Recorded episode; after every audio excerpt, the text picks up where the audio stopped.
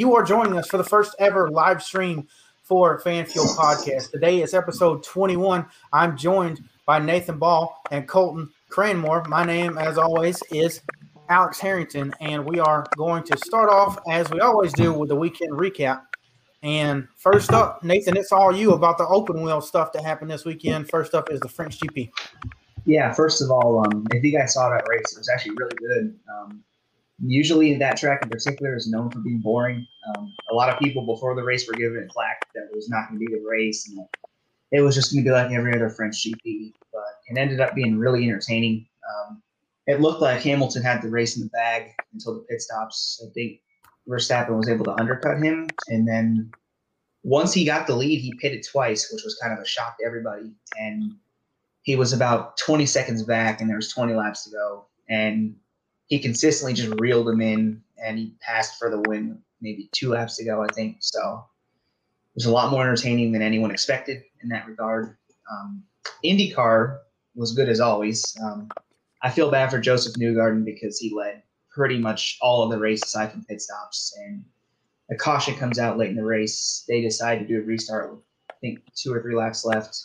His gearbox goes out. He loses a race out below. So Penske has still not won a race, and he's led the most laps in a couple of the last few races now. And they still have no wins. So it's been a weird season so far over there. Yeah, it's been kind of wild over there in IndyCar with, I believe it's eight, no, seven different winners now. Uh, only two guys with the two wins with Palou and O'Ward, And I, I, I do want to say it's been a crazier weekend. You mentioned the F1 GP. Normally we say, you know, that's a Mercedes style track. It's kind yeah, of a test exactly. track past, and it actually wound up being somewhere where Red Bull succeeded because it seemed like there were some differing tire strategies between even the drivers and the race engineers over there on that part. So that made that fun. Uh, the IndyCar race, uh, which I didn't uh, get to watch, uh, I've heard I heard it was pretty decent for a Road America race. Uh, but I do want to turn over to NASCAR, and that's the return of NASCAR to mm-hmm. Nashville. I personally just want to say I like this track. I know a lot of people going into it didn't. They were thinking, you know, mile and a half, this kind of stuff. Uh, it was a 750 track. It was a lot harder than we thought it was going to be, especially on the brakes. I mean, they were they were breaking into the turns, which we don't see at most of the mile and a half now. And I think that for me led to a great race, especially on Sunday. But Colton, how did you feel about NASCAR returning yeah, to Nashville? Uh, I thought it was great. Um, I was one that I was really dreading the return to the super speedway as opposed to the fairgrounds, just because I thought it was going to be a super boring race. I remember most of the Busch Series races there, um, but I was I was super entertained by it the whole time. Um, even though my guy Blaney uh, had a brake failure in there and hit the wall pretty damn hard. Yeah, um, it was still a, a really good race um, despite the dominance of Larson. We saw cars sliding around. Um, we saw strategy play out over the long run. We had guys saving fuel, which we haven't seen in a long time. Um, and it was really cool those closing laps to see Chastain cut through the field and try to chase down Larson. Yeah, I thought it was a pretty decent race. Uh, you know, there was passing all through the field, like you said. Larson did get out there, especially at the end, and just run away with it. But I mean, we can expect that from him this season.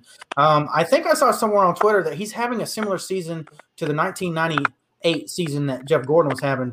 The same amount of wins by this time, the same amount of top tens, uh, and the same amount of finishes outside of the top 30. So are we looking at a 10 win season from Kyle Larson this year? I don't know. This is a tough one for me because I think that there's been a lot of seasons in the past that have been on track to match that. And then as soon as people start saying that, it kind of just gradually goes down to where it seems like it becomes more and more impossible to reach. So I think it's certainly attainable for him at the current pace he's at. But I think the hard part is knowing that he's got to do it for the rest of the season because it seems like most people are on track for that until about the last third of the season. That's when everything starts to get harder and harder because I know everybody thought Harvick would have hit 10 last year after Bristol and then he never won again. So I think it could go either way. I don't want to say that he will. I don't want to say that he won't because it really depends on how good Hendrick is for this long. Yeah, I'd agree with that. It's it's really going to depend on these next few races here to see if he keeps that alive. Um, I think the playoffs are going to be a huge struggle as far as getting to that 13 win mark, um, let alone 10. Um, we haven't seen it in over a decade. Some a driver get 10 wins, so it, it's going to be difficult. But if anyone can do it, um, it's probably going to be him this season. Yeah, and I know the summer slump kind of happened for some guys. It seems that Kyle Larson has kind of come in to his own after the uh, Memorial Day weekend race, and he's won what four straight now, if you include the All Star race. So I think uh, we've seen ebb and flows with guys. You know, we did see uh, the dominance, like you said, of of the four car last year, and like Nathan mentioned, he he fell off a cliff after that that playoff win at Bristol. Um, so it's going to be interesting to see if the other Chevy teams can catch up because they seem to have the dominant car, especially on, right. on the bigger tracks, or if JGR shows up with style uh, because it seems like they may have started falling off between the 19 not winning in a while and the 18 has slowly risen up. The 20 hasn't really been there, but the biggest thing is the 11 has fallen to only a nine point lead. And so if if we get a, another string of of winners, he could he could be bested by Kyle Larson and not make the playoffs despite being second in points if that were to happen. So, what are you guys' thoughts on that? Ooh. I don't know. Like, I think it's difficult because he had a historic start to the season. I don't think a lot of people remember that because of what Larson's done now. Um, he had what seven top fives in eight races, and he was everyone was thinking, you know, he's he's going to win. He's for sure going to win. And then Hendrick comes along and kind of takes everything away from Gibbs almost in terms of being the best team. So now we went from being sure that they would get a win to now it's just what what's going to happen with Hendrick because it's almost like his entire fate depends on them because most weeks now they're not the best team in the garage anymore and their only hope of winning is to hope that Hendrick has an off day. So I think in regards to earning points, they're still doing an okay job. Um, they were running top 10 in this race until they ran out of gas with two laps left. Um, I think they're doing the best with what they have, Joe Gibbs, and especially the 11. But I don't think that they're going to be able to hold on to the points lead because he cut he cut out what 50 points on Sunday. So I would imagine that maybe I'd give it two races probably um, until he's in the points lead because with the way Hendrick's going, I don't see that they're going to be able to really do anything about it at this point. Yeah, I still think Denny's going to get a win. Um, he's mm-hmm. good almost everywhere, and we're coming up on road courses. We're coming up on uh, on Pocono. Um, I, I still think he's going to get a win. I don't think we're going to have to worry about this in the next nine races of whether or not he does or does not make the playoffs. I think he's going to lock himself in. Yeah, well, I can say as a definitive Denny Hamlin fan, you mentioned Pocono there. He hasn't won since they resurfaced the track, so I, oh, yeah, I don't. Oh, he did, yeah, yeah. Yeah, he's won the last two of the last three. Well, you know what? You can Nathan fire me as a Denny Hamlin yeah. fan. Man, I was like, I got the stats, man. I've, Nathan I've is our stats man. So if anybody's going to call me out, it's going to be stats. Him. Don't worry, I am right here. I'm... Absolutely. Well, speaking of stats and the failure of my own to recall the last two of three races run at Pocono, my own driver winning. I guess that speaks to the racing product at Pocono the last couple years. Um, not trying to take a shot because I do love that track myself. Um, let's talk about a stat man that just made history. Let's talk about the most winningest driver in the NASCAR Xfinity Series. And for that, I want to bring on our guest today, and that's Jared. Um, and Jared, I am not confident in saying your last name, even though I just practiced it 15 times before the stream. But Kaisa. So, Bakaisa, Jared Bakaisa. Um, he, he's going to be joining us, and I'll bring him into the stream now. So let's get your thoughts hey. on Kyle Busch and the 100th win. Hey, the 100th win. That's awesome. That's really awesome for me. The Saturday race was very nerve wracking there towards the end. Like, it was kind of calm the first two stages, and then the third one, it just seemed like caution after caution after caution after caution after caution.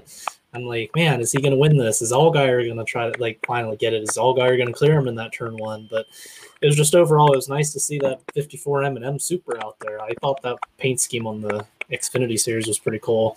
I think M&M's kind of missed out on that 200 win at Fontana a couple years ago, so I think that's probably why they wanted to be on his 100th win. But just growing up watching like nationwide series races on Saturday nights and seeing Kyle Busch win over and over and over again, just the fact like 100 wins 100 wins that's a lot of wins there for one driver and like people say like oh he's beating up on the lower level guys you look at some of the guys that he raced like early on like half the like that, that was back when there was no restrictions. So you'd have guys like Kevin Harvick racing, Carl Edwards, Clint Bowyer, Brad Keselowski, Joey Logano, Denny Hamlin, Matt Kenseth, like week in and week out, and that's a huge accomplishment. And like the thing I always say against is that he is helping out the lower level guys because like you, I think it's a, like a big confidence booster. Like whenever what was it, Chase Briscoe last year at Darlington, to say Yeah, that you, right. to say that you beat Kyle Busch like at Darlington the way he did, like I think that was a big confidence booster for him.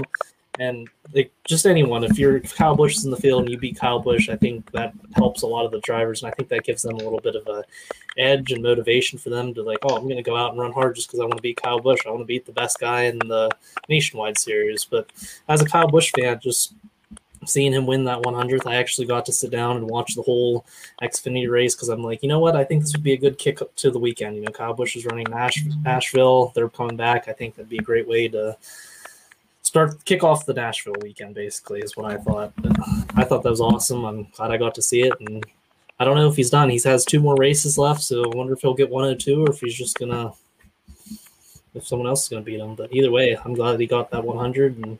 I don't think he says he's going to retire after next year, and I kind of do believe him. But I also see it's Kyle Busch, so I could see him racing some more just to make some people mad.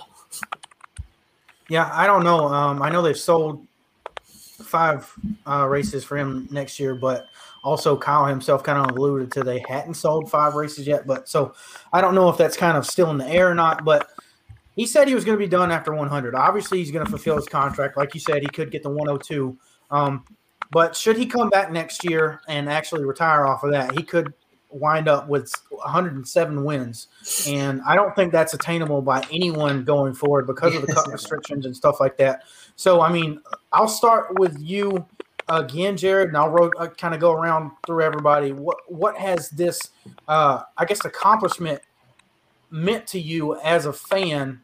Uh, maybe not because you're a Kyle Busch fan, but you know, as a fan, being able to say I witnessed him win hundred races. Are you are you uh, are you guys, you know, Colton Nathan, are you kind of bored that he's gotten to this number, or or is it something that that's kind of made you ecstatic? So uh, that's my question to all three of you. I would just say that just the fact that I can't I don't I can't say that I watched every single 100 win, but I the fact that I actually grew up watching them on Saturday nights and winning like he like little racetracks like he won at like Memphis or Gateway or uh what, what's that track in Mexico called like that place he Oh. won Hermanos Rodriguez. Yeah he Yeah, won like yeah, that yeah. that back in 2008 I think he's like what is he the winningest driver at Texas also in the Xfinity series Yeah. so just, just the fact that this is something that that's that record's probably never going to get broken because I don't Absolutely. like they're never. I don't think they're ever going to change that restrictions rule and the fact that the guys like like all the good drivers for say in the Xfinity series are only in the Xfinity series for like two or three years, and they maybe even get like what maybe ten wins if they're lucky or ten plus wins, twenty at the max. But that's just a record that. I, you're never going to beat that. That's like Richard Petty. Like no one's ever going to beat 200, and just like the Xfinity series, no one's going to beat 100 in that series. Yeah, I would. I definitely second that. Um, it is kind of weird from my perspective because I know growing up I was never like a huge Kyle Busch fan, but it's still really impressive. I don't have any problems with it because, like you said, it's come against a lot of good drivers, and a lot of those wins came before the restrictions on Cup drivers participating. And at least from my childhood, I always remember him in the Z Line car, which is still Yeah, to this day my favorite Xfinity Series paint scheme of all time. Yeah. So you like you like that over the NOS NOS energy scheme. I mean, it's tough. It's really tough. He's had a lot of great schemes, but I think I'm just going to go with that one by maybe by a nose, I would say. So I think it's kind of cool to see now he's got 100 because I remember him being in that car and winning every other week. So He also had like those random one-off races that he won in like New Balance and Pizza Ranch, and I'm sure there was like a he won in like the 20 car one season. yeah, the Dues and Twenty car, the Dollar Yeah. General, Dollar General Thirty Two car. The hmm There's a lot of cool He schemes he's I, running. thi- I remember one year he almost won the 18 FedEx car because I remember seeing that. Yeah, I remember running, that the- too. running the FedEx car. That's cool. Yeah, I mean it's crazy to think because I, that's one of my favorite things to look back on. Is like when he has 100 wins, it's like you look at all the different cars he's won in. It's like hmm And I thought that was cool that whenever they were doing that front stretch interview, that he just like shouted out like Z Line and those guys that actually helped him early in his Yeah. career the whole way up. So that was pretty, that was classy of him, I thought. Yeah, like that's that's forever gonna be my favorite Xfinity paint scheme. I mean, I don't know. I think it's almost nostalgia for me more than anything now. hmm All right, Colton. Well, what does this 100 wins mean to you? Uh, this is cool for two reasons. Uh, one, because in all of NASCAR history, only three drivers have attained 100 wins in a single division. Um, you're talking about Richard Petty, David Pearson, and now Kyle Busch. Um, we will never see that again in our lifetime. Never ever. No. Um, you're talking about someone getting 100 wins in the Cup Series now is what it's going to take because obviously the rules in the lower series, unless someone just stays in the Xfinity Series for their whole career. Um, but that's super cool. And also, I'd like to go to KBM and see the wall of all the diecast of all the cars that he's ever won in. Because man, that's got to be Oh, cool. it looks nice. sitting up there. Oh yeah, he's got the, all the, it's he's nice. got all sorts of stuff there. It's really fun to visit. So we went we went up there to KBM uh, before we went to the Coke 600. It was the only shop open to the public uh, at the hour that we arrived in Charlotte. Um, and I gotta say, this man has so many damn trophies. He doesn't have room for them. Um, Yeah, some of them aren't at the shop. Some of them are inside the shop. Some of them are in the fan area. Some of them are in the gift shop, stacked on top of each other. Um, and it is crazy. Uh, I respect Kyle Busch for his love of winning and for his, you know, just desire to compete and to compete well. I know he's always had a bad, you know, rap because he kind of whines too much, you know, as people say. But I mean, to me, it's not really him whining more as he's he's so frustrated that he didn't accomplish something that, that he can't stand it. And when you have that refuse to lose attitude, it's what gives you 100 wins in a series. So he took um, 100 checker flags and they kept trying to make it not possible for him to race in those. I mean, it was uh, the restrictions came out with seven and they reduced it to five. And um, they call it the Kyle Busch rule because it is. It's Yeah, Kyle it Busch is a. Kyle Busch I mean, they, they, they thought that fans weren't watching on Saturdays because Kyle Busch was winning too much. That may or may not be the case. I will always say that that uh, Cup driver in a lower series is going to probably boost the ratings and be more beneficial to the guys out there racing amongst that Cup driver to learn exactly what uh, you should be doing behind the wheel. A lot of fans don't share that same opinion, but it is what it is.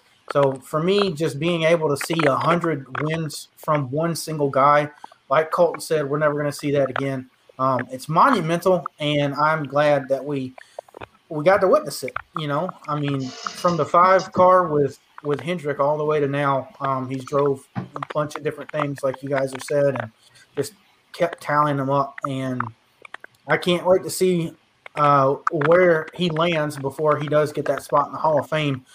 Uh, but enough about this weekend. Enough about Kyle Busch. We are here to spotlight a fan, and that's what we're going to do. So, Jared, uh, who exactly are you, and um, why are you a fan of NASCAR?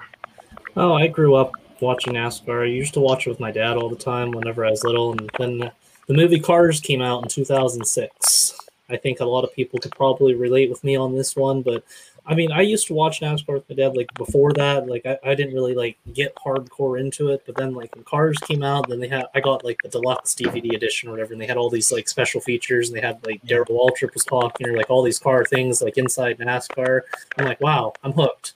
I'm hooked on NASCAR because like the movie Cars was just it was an awesome movie first off, and then just the fact it got me into racing. And then I, 2007 was the first full season I watched, and the 2007 Daytona 500 was the first full race I remember sitting down watching start to finish, and I'm like, "Whoo, this is awesome! This is some awesome stuff." And then from that moment on, I was like, I was hooked on that, like Speed Channel on Friday right after school, watching practices, qualifying, then watching the Busch Series the next day, and then or truck races on Friday, then the, the nationwide series on Saturday nights, and then the big show on Sunday. So I've just been always like that. I've stuck with it since then. I picked my drive. I, I was kind of, I actually was a Denny Hamlin fan for a bit. I, I will admit that back in 2007 because I remember I got to go to Pocono. That was the first year, first race I ever went to was Pocono 2007, and I remember.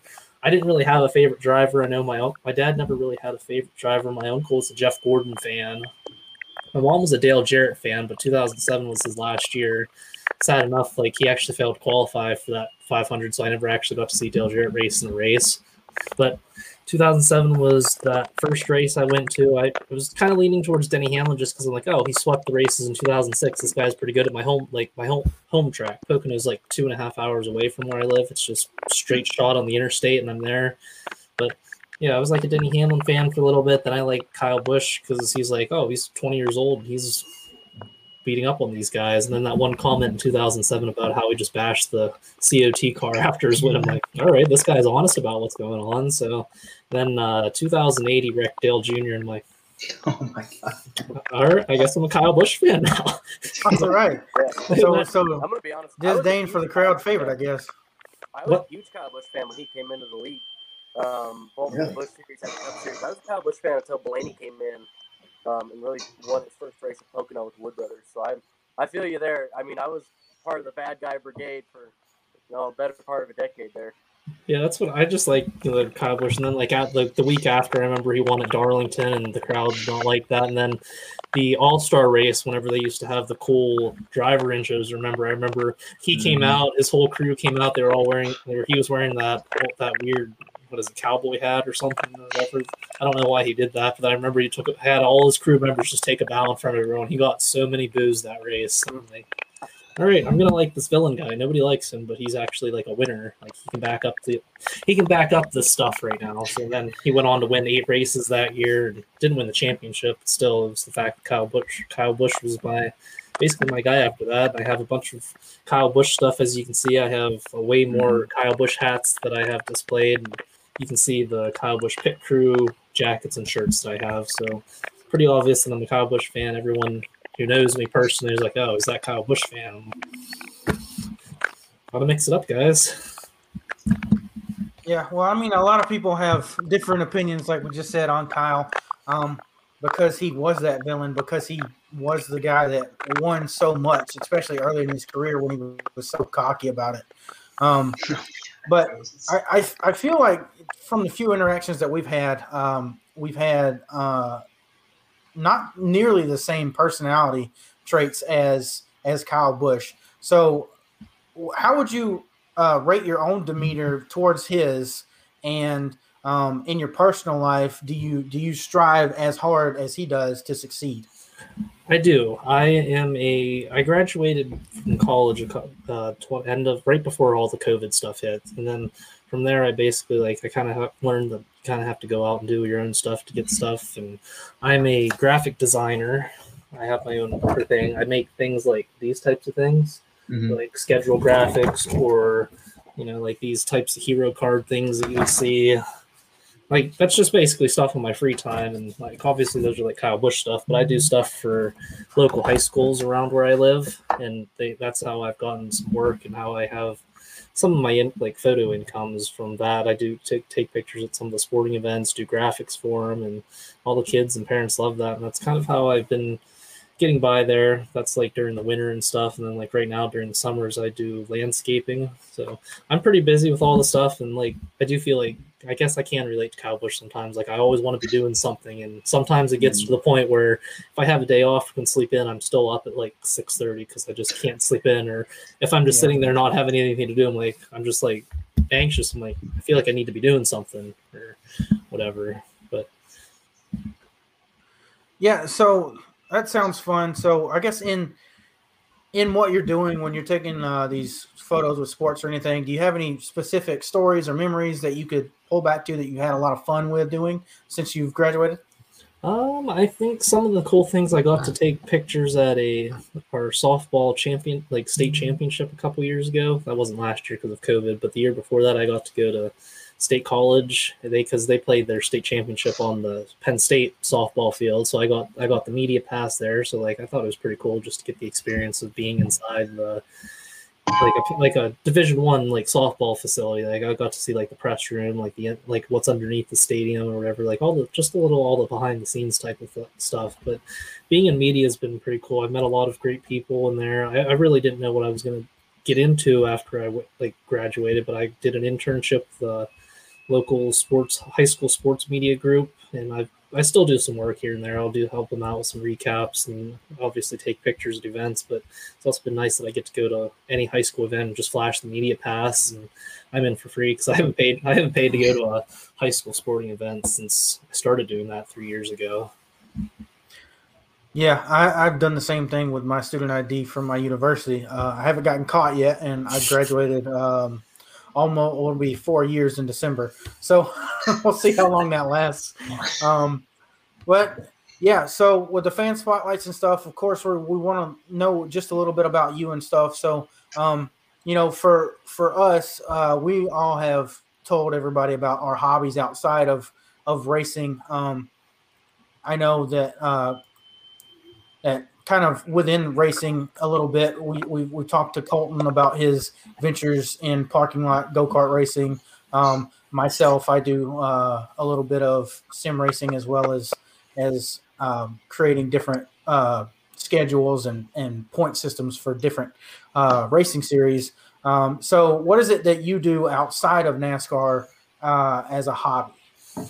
Yeah, pretty much just photography, graphic design. I do have, like I said, I do have that my graphic design site. You can actually mm-hmm. follow it on Instagram, Twitter, or Facebook. It's at JB underscore graphics two underscores, and I just do a bunch of stuff for fun. Like I'll make some hockey edits or football edit, basically whatever like seasons and like in right there. Like during the NFL season, I was making a bunch of like football edits, and then come like the winter time, it was a bunch of like hockey and some basketball. I'm not a big NBA fan, but it was a lot of hockey stuff. But and then I have like a bunch of stuff for like the kids that I have around. I'm act- oh, I guess I also forgot I am a substitute teacher over at one of the schools near me, so okay. that, that that's that's not bad. I like doing that. I got a sort of a full time gig, sort of a full time thing. It was like a long term, I guess, but I was in the same classroom for half the school year, so I got to know that I basically had those kids for the whole year is what it came down to. And basically had my own class. And during that time, that's whenever I made a lot of my graphics because as a substitute teacher, you don't really have to teach because they had everything set there for you. So most of the time, I was just sitting there telling the kids, "Yeah, you can go to the bathroom," or tell them to go wherever they want to go. And I'm just sitting there on the desk back behind my computer making some graphics or whatever. But that's some of the hobbies I like doing. And I said I do landscaping. I do actually enjoy doing landscaping. It's real. It's like a kind of it's kind of like a stress reliever, I would say, because it's just fun yeah. to just get out. It's nice to do work where you're outside and like moving around and helping other people, basically. Because like I know some people know for like they don't live there, they just don't have time to do it, but you're doing like a good community service deed. And like I said, I like being outside. I would rather be doing that than sitting behind a desk all day and working nine to five and coming home and. So you'd rather do that than substitute teach, is what you're saying? Yeah, toward, well, during the winter time, subbing was fine, but then once like spring got down, I'm like, oh, I need to be out doing some. I, yeah, I would actually. I would like being. I like. I just like. I like being outside and being active and just travel. It's like travel. I know it's not like a lot of travel, but it's still like traveling just to different areas, different neighborhoods, just doing different things and mixing up my patterns and just fun stuff like that. I like doing. Yeah, and that, that's something I think we should all get into. You say mixing patterns and stuff like that. You know, I found, you know, especially recently for me, prior to the Coke 600 and then um, our recent trip to to the West Coast, just getting in that rut of doing the same thing over and over and over, it gets kind of boring. So mm-hmm. that's one good thing I think that this podcast has brought to me and and maybe the other two guys that are on here. Um, but I do have to ask. So you are a substitute teacher. Uh, were you doing your dil- diligence and your duty as a NASCAR fan mm-hmm. and trying to get some of these kids into the sport? Well, I know I would wear. I would always talk to them because I know a lot of the kids that I had were like sports kids. So like we yeah. sometimes, sometimes like you know I just bring up like hey, to watch the NASCAR race over the weekend, and might spark some conversation or whatever. And a lot of them follow like started following my social media stuff and like oh you're a big NASCAR fan. Yeah, just a bit. but the the fans around here, there's really not like it's weird, but there, this area, there's not that many like NASCAR fans out there. Like I remember, I felt like I was always like the minority of like wearing NASCAR stuff because like Mondays or Fridays, I'd be decked out in Kyle Busch stuff, and everyone's just looking at me weird, like, "Oh, you like NASCAR? They just make left turns." And like, yeah, I mean, they do, but there's a lot more to it, and like I didn't care. It was always nice just to be the like the only person rocking like NASCAR gear every like Monday or Friday or even some days every single day of the week. it gave me something to talk about. And like some people I did like turn into NASCAR fans because like one of my friends, like Colton, you know Ian, right? From our fantasy league. Mhm. So like, yeah, like he wasn't a big NASCAR fan, and then like it was like I started getting into it, talking to him more about, it, and then he's like, "Oh, I'm gonna check this out." And I think 2011, the one that Trevor Bayne won the 500, that was his first like full race that he watched, and that got him hooked on the sport. So he's been a big fan since then. So I kind of feel good that I did that, and then I just started getting more like the group or whatever that Colton knows from our fantasy group. Like we all started getting into it a little bit more and watching it weekly, and actually had like I had a little core group of friends that actually watched.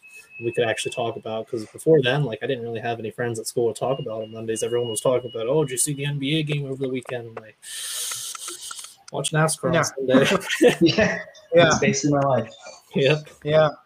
I think that that uh, especially for me, um, getting on this podcast was an easy way to get a couple of guys um, to to actually talk about NASCAR. Because really, prior to that, it was you know, um, it's just my dad, and then luckily my fiance and her dad were big NASCAR fans. So that that was my core group of of only uh, other NASCAR fans that I could really talk to on a on a daily basis. Uh, so so this podcast has kind of helped me out with that. So it, it's, it's cool to have a core group of guys. And now something that you just alluded to um, is something that a lot of people who love sports do, and that's fantasy. Uh, you know, fantasy football, fantasy baseball. Uh, they've even got fantasy uh, NHL and, and, and NBA stuff. I, I've not really gotten into all of that. Uh, I played fantasy football when I was in high school. I haven't done it in a while. But I want you and Colton to kind of um, explain what you guys have been doing with your fantasy group and uh, kind of a little bit how it works and how much fun it's made you have. Because interestingly enough, the way you were explaining it to me when we had pri- uh, prior conversation, it's totally different than any kind of fantasy NASCAR I've ever seen before. Yeah, it's just something that, that me and that core group of friends or whatever we just came up. Like we used to do where we would just pick random drivers and whoever won won the money. Like we'd throw some money in there, like five bucks a piece or whatever, and whoever had the winning driver would would get that lump sum, which would be like twenty bucks. But it, it was all we we kind of like developed that a little bit as it went on. We kind of like this. We have an interesting points. We had a cool point system. We decided to put in like you just get like first place forty points, second place thirty nine. Go down there, and really the big thing with our fantasy thing, it's a redraft. So we'll have a team, we'll draft a team, have them for three races, then redraft, three races, redraft, three races, and then whoever has like the most points there, that's how we seed our playoffs. But the fun part about that fantasy thing is it kind of makes you root for different drivers. So like as a Kyle Busch fan, obviously I'm not a huge Joey Logano fan, but if he's available at like that redraft or something, or he's there on the draft, you're like points. He's doing good in points. Do I want to win? Do I want to, you know what I mean? Like it kind of gets you to. It also gets you to look at some of those like, uh like your C tier drivers. You know, like Tyler Reddicks or Anthony Alfredo's or like those types of lower guys. Because sometimes with how our fantasy thing works, like you don't, well, you don't want to have like your team loaded because he knows how top guys are. Like Ryan Blaney, he's like a top driver, but obviously had that big failure. If you have all your eggs in the basket for a top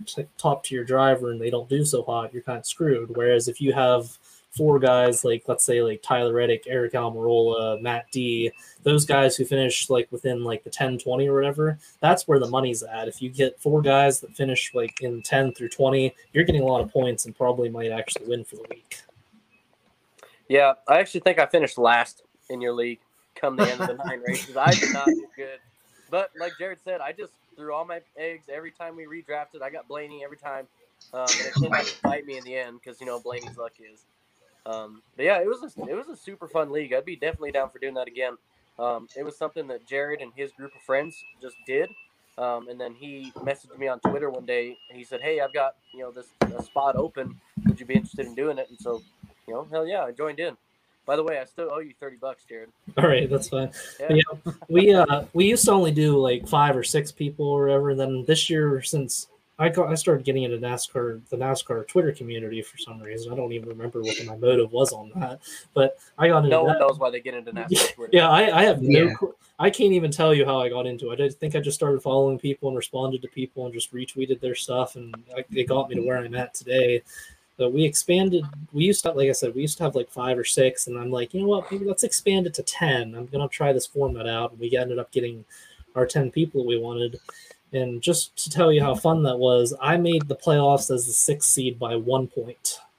It came down Oh, to wow. one point, and like those like points do matter in those in that league. And one of the cool twists we have is we have like prediction points, so you can predict a driver and a manufacturer. So like you could do like Kyle Busch and Ford or someone in a different manufacturer. That way you can root for that manufacturer. But that's in that those those points come in big towards the end. And then I remember our champion, he was last. He was like dead last in his standings or whatever after six races. He got that first overall pick our redraft because how we do our redraft is like lowest points get first picks. You know what I mean? Like that. We do a serpentine style. So he drafted well. He got hot in that the last three races and snuck. I think he even fin- like I think he worked his way from like seventh in points the whole way to like third or fourth, I think, and then ended up like upsetting and winning the championship. That so it's super competitive if you do your things right, and it makes you look at makes a lot of us were on like the NASCAR averages, seeing who's good at these tracks, and the redraft factor is pretty cool too because you have to look at these three races coming up. Like, oh, we got two mile and a halfs and a short track, or I think our second one was like Bristol Dirt, and then we had a mile and a half and our road course or whatever. So you have to look at the stats, look who's good at these three types of tracks, or if you have like a short track and two intermediates, you're like, all right, so I, I might want to draft someone who's really good at intermediates and get those like get good points out of those guys. But overall, it's just something fun and some other things we do. We have some tradings and stuff. You can trade your draft picks for drivers. So if you want to load up and try to win that segment, you can, but you're also risking maybe losing some draft picks. Or if you want to, Man. I didn't know about that. I wouldn't have finished last if I'd known about that. oh Yeah. yeah, That's why you finished last most likely. yeah. Yeah, See, I what he did is he just got you in there as a field filler. He didn't want to tell you all the rules because he knew you'd Yeah. win. Yeah, I was Yeah. the Eric McClure of that league, dude. yeah, because you got. I always like looked like my my division was always making trades, and I'm like, wow, those guys aren't even making any trades. They must be set with their teams or whatever. And yeah, it's just something fun. I, I like doing. I thought maybe we could get like us four or whatever could get something or whatever going, and you guys can Yeah. experience it like firsthand how how it is. Like if we can get maybe like us four and maybe two others like that I know or whatever, so they people with experience with it can help you guys out with it. I think you guys would really enjoy it once once you get into the gist of things. No, I think we should do that. I think it'd be pretty Yeah, fun to add a new element of, of racing. Yeah, Yeah, it's, it's- it's fun. some- The good thing was it was a super short season. Like the season ended, you know, a couple months ago Mhm. for our fantasy league, so you don't have Yeah. to keep doing it all year. I really like that.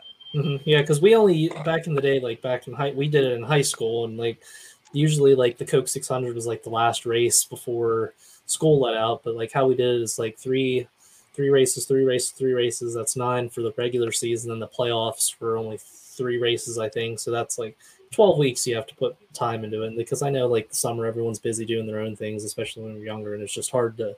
It was hard for us back then to like keep up. Nowadays, like there's social media, so we could keep up. But it's just nice and short. It's not something you have to put like. It's not like you don't have to do weeks and weeks and weeks worth of stuff. It's just like short and sweet, and you're ready to go. Yeah, sounds like something we should uh, look into doing. Um, and we can work that out, you know, off stream or not. Um, so, uh, Jared, I know Nathan had some questions for you as Mhm. well, so I'll go ahead and turn it over to him for Yeah. A bit. Um, well, I guess on a fan note, um, since we obviously know that you're a massive Kyle Busch fan, I had a couple questions for you. Um, the first one being, what would your favorite race be from a TV perspective? Like, just favorite to watch? Oh, I don't. I, that's that's a tough question because I know there's just been so many races that I like. Like I like that Watkins Glen race with Ambrose and Keselowski racing each other towards the end. I have a soft spot for that 2007 Daytona 500. Right. Um, some other races I liked. I'm a big fan. I like the Bristol race. I've always liked the Bristol races just because of how they how they play out. I remember last year I watched that the fu- Bristol night race with Kevin Harvick and Kyle Busch, and I think that was the most frustrated I've ever gotten at a race recently, just because Kyle Busch hasn't won yet, and he's like that Right. close, and he was leading there at the end, and then I'm like, oh, I, I was so upset. I was so upset after the end of that race, but I'm like, it's all right. But that was that was a good race. Like that was racing to me, so I thought that was pretty nice to see. Um, I do like Poke. Like I'm Pocono regular attender, so I'll be Mhm. going back this weekend. But I think, um, yeah, I think the actually the Ryan Blaney win was probably one of my favorite races that I went to at Pocono. That was, that was a great race. Yeah, the fact that he held off Kevin Harvick in that Wood Brothers car at the end with like 'cause that was Mhm. back back before the new package that they have. So like he raced him out Yeah. there at the end, and I remember the fans were going crazy. And then I thought it was cool that he didn't do a burnout because he was like, Right. I'm like, wow, that's cool. Like that's cool. You're not tearing up the car that you just won. So those were some of my favorite races I liked like seeing on TV. Some want that one for obviously was live, but those are just some. Those are just some of the top of my head that I can think of. Or even like I can even go back to those couple years they did the tandem drafting. I'm a big tandem. I was a big tandem Right. drafting fan back Oh, then. welcome to the club, my guy. I honestly like. I kind of like. This is the hot take, but I wish they would do that again because I think that's a lot better. Absolutely. Yes.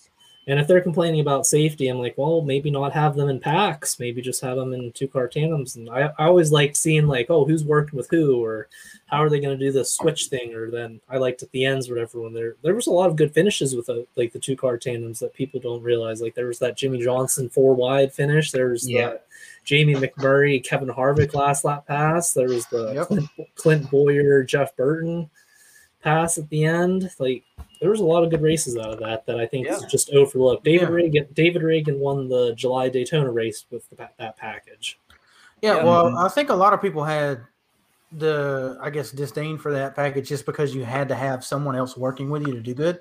But I Mhm. mean, my dad and I uh, attended, I think, all four of those races, maybe only three of them um, at Talladega with that package. And I can't tell you how how I've ever been entertained more at a race live. I mean, we're talking record number of lead changes. We're talking record number of lead changes at the line, uh, and record number of pass green flag passes and stuff. And that's something you you hadn't seen at those super Right. speedways, you know, at, at Michigan and above since before the restrictor plate happened, before all the aero wars started. You know, where where those racetracks used to see. Um, 60 and 70 lead changes, you know, a race. Well, we hadn't seen that since the 80s.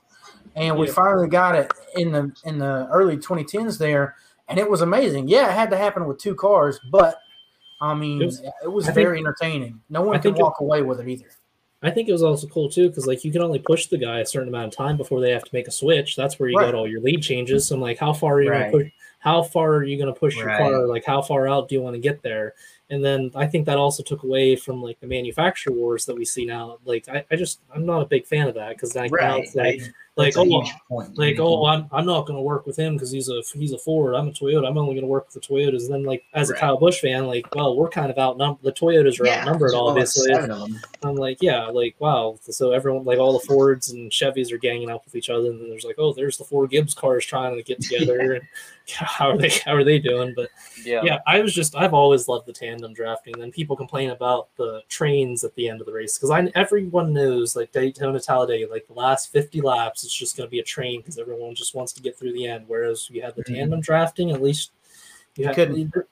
Yeah, you couldn't really do that because you had to switch it. You would at least see like side by side or some sort of lead Yeah. change. Whereas like what was it, Mike? Who was it? Brad Keselowski and Joey Logano. They like they led like the last fifty laps before all the mayhem started. Mhm. So it's Yeah, I think that's cool. I think. Yeah, I actually think the-. The tandem racing provided more strategy because you had to work with someone else. You Mhm. know. Right. I think Um, and even my if, if two cars got way out ahead, like the the McMurray Harvick finish that you alluded to, um, you still saw you were guaranteed to see side by side racing for the end. No one was just going to sit back and Mhm. gladly finish second. You know. Yeah, because you have to like they had to time everyone had to time those things Yeah. out right, just like the four wide Right. finish. Like that, everyone timed that out pretty good, so that adds that strategy into it. Plus, it made that start where the start finish line was more memorable because like you're like, oh, I wonder how we're gonna, how where when are they gonna make their move or whatever, and then like obviously like if those two guys mess up, whoever's in third place could just come in and steal the win. So yep, right. I, I think there's just more excitement, more like you just said, strategy involved. Because like you know, I guess you have to also think about pitting. Like, are you going to pit with this guy, or are mm-hmm. you going to pit with like another another tandem group or whatever? So. I, Yeah. I, I've just always been a big tandem fan over the past couple years. I know they're probably never ever going to go do that. Maybe with this new 450 package they're going to try at Daytona, like maybe that might do it. Probably I not, think- but Yeah, I think it'd be kind of cool. The frustrating part for me is that as somebody who kind of likes a little bit of both, you know, like I like the package that they've had recently, but I also like the tandems. I wish that they would let the Xfinity guys have no restrictions on the bumper locking because I think Mhm. those cars, their bumpers line up better. Like they're clearly capable of doing it. They're just not allowed. So it kind of Mhm. hurts the quality of the lower series racing a lot. If they would just let them let them have at it, then you have Mhm. you'd get your tandem racing and your Yeah. pack racing all in one weekend. Yeah, you even get that in like the Arca series too. I remember watching like Mm-hmm. the Ar- the Arca finish wasn't that great, but it's like they also can't lock bumpers or even touch bumpers in the Yeah. corners, so like they can't really do anything. Yeah, that that rule has always frustrated me because you know what happens when I get the cup and I haven't ever maneuvered around other cars with my bumper stuck to another one. Um, Right, it you gotta learn for that to understand what the hell we're doing. Yeah, like yeah, like you said, you got to learn it somewhere.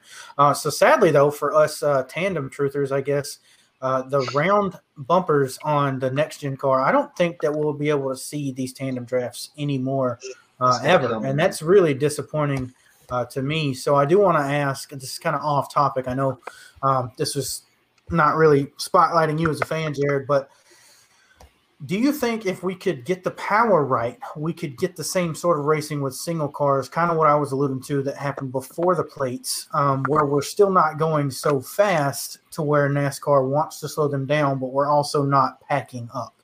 Do you think that would be possible? Because I think we could have a Michigan esque package at these super speedways and and see better passing and, and not, you know, I, I don't know, maybe having a package where we had to brake would be fun, but you know, they'd have to be going 200 something mile an hour to get there. So, I mean, what are your guys' thoughts on, on is it possible to get that same sort of racing with a single car, especially moving to next gen? Uh, I'm gonna flat out say no, because it's so wide open around those tracks. Um, you would have to have the braking time in order to get those that single car package that you're looking for. Yeah, I think Yeah. like like yeah, like what Colt's saying, like Talladega, like the they're just like those they're just so wide open there. Like I don't think they're unless they're going like two like two twenty or whatever. I don't think Right. I don't think you'll see breaking at Talladega just because of how wide the track is. And I think Daytona they're probably not going to try to mess with things too much just because that's a traditional racetrack. So I I think you'll probably continue to see pack racing, and I think that's what a lot of fans would will want to see. I think they don't. I don't think. I don't know if they would like that at those types of tracks because everyone knows that Daytona and Talladega you're either going to see pack racing or close racing. Whereas like what you were saying, like a Michigan type, I think that'll stick with like those Michigans. Your, I guess not Auto Club anymore, but Yeah, not Auto Club, sadly. Um, Yeah. or maybe not sadly. I don't know. I don't know. We're taking a unique racetrack and making it I into think- another unique tra- racetrack, so I don't know where I feel about that. But um, I, don't think know. I get. I, I think- guess. Were sorry to interrupt. I think like if they continue to try things, you're to see stuff more like the All Star race because I think that's the only way you're to get them to do what I think you're trying to say with the with the cars. But I also don't know how the next the next gen they haven't really said like what kind of package and stuff they're running yet. Like I don't know if they're to have the big big spoiler, the little spoiler, or if it's to vary from track to track. But I would like to see them do something where they just have like three different packages where they can run like a short track package, of cool. intermediate track, intermediate package, and the super speedway package. And Just keep it that simple. Don't make modifications for every single race. Like you know, like Darlington, they ran the 750 package, but yet it like, or where else do they run? Like, or like Texas or wherever they have to run the Yeah. lower package. And like just keep keep something where all intermediates are something the same, all the short tracks are the same, and all the super speedways are the same. Yeah, I would agree. Um, I I thought of something the other day that I never really have seen put into practice, but I know that the Gen 4s used to have different bumper shapes at different tracks because you would see at the mile and a half that they'd be pretty much wedge shaped like a super late model would, and then in Mhm. super speedway they would be more rounded off. Yeah, I've always wondered as to why they couldn't just do that for Daytona or Talladega to just round off the bumpers like they would in the old days. yeah, I, I did notice that whenever I was younger. Like the big, they Mhm. look they look kind of. I, I used to call them. They're like the fat cars are out there. So Yeah. like they're a little bit fatter, and then you go to the intermediates and short tracks, and they're just slim. So like maybe we might see something like that. Maybe, but I don't know. Yeah, I, I don't know that we would because unless they got different stamps for the uh, for the bodies, they're not going to be able to do that because we don't we don't have fabricators anymore going in next year. You know, everything's Yeah, going to be that's another standard. part. Everything's going to be composite. Everything's going to be one to one for each manufacturer. I don't know. Um, I kind of was on board with this. I even told Colton, uh, I guess one of the first few times he was on, it, this is going to be the best mile and a half racing that he's he's ever seen, and he's going to love it next year. Uh, kind of might have had a really bad bet with that because looking at especially what you guys are saying, um, the cars are going to be pretty samey, samey, and I think Right. after watching a little bit of you know fixed setup racing on iRacing and you know past IROC races and stuff, I, I think it's not really good racing, more of as a spectacle because who can wheel the race car that's provided to them better than the other guys, and I don't think that's fair to guys, uh, you know, like your your favorite Kyle Busch, who who really strive on um, getting to the track with a car that might not be 100% and getting it to that 100% mark through practice sessions and stuff. So I don't know exactly where we're going with uh, the next gen. We'll have to see. Um, and, you know, hopefully all the fans will stay along uh, for the ride with that. Hopefully it'll be pretty good.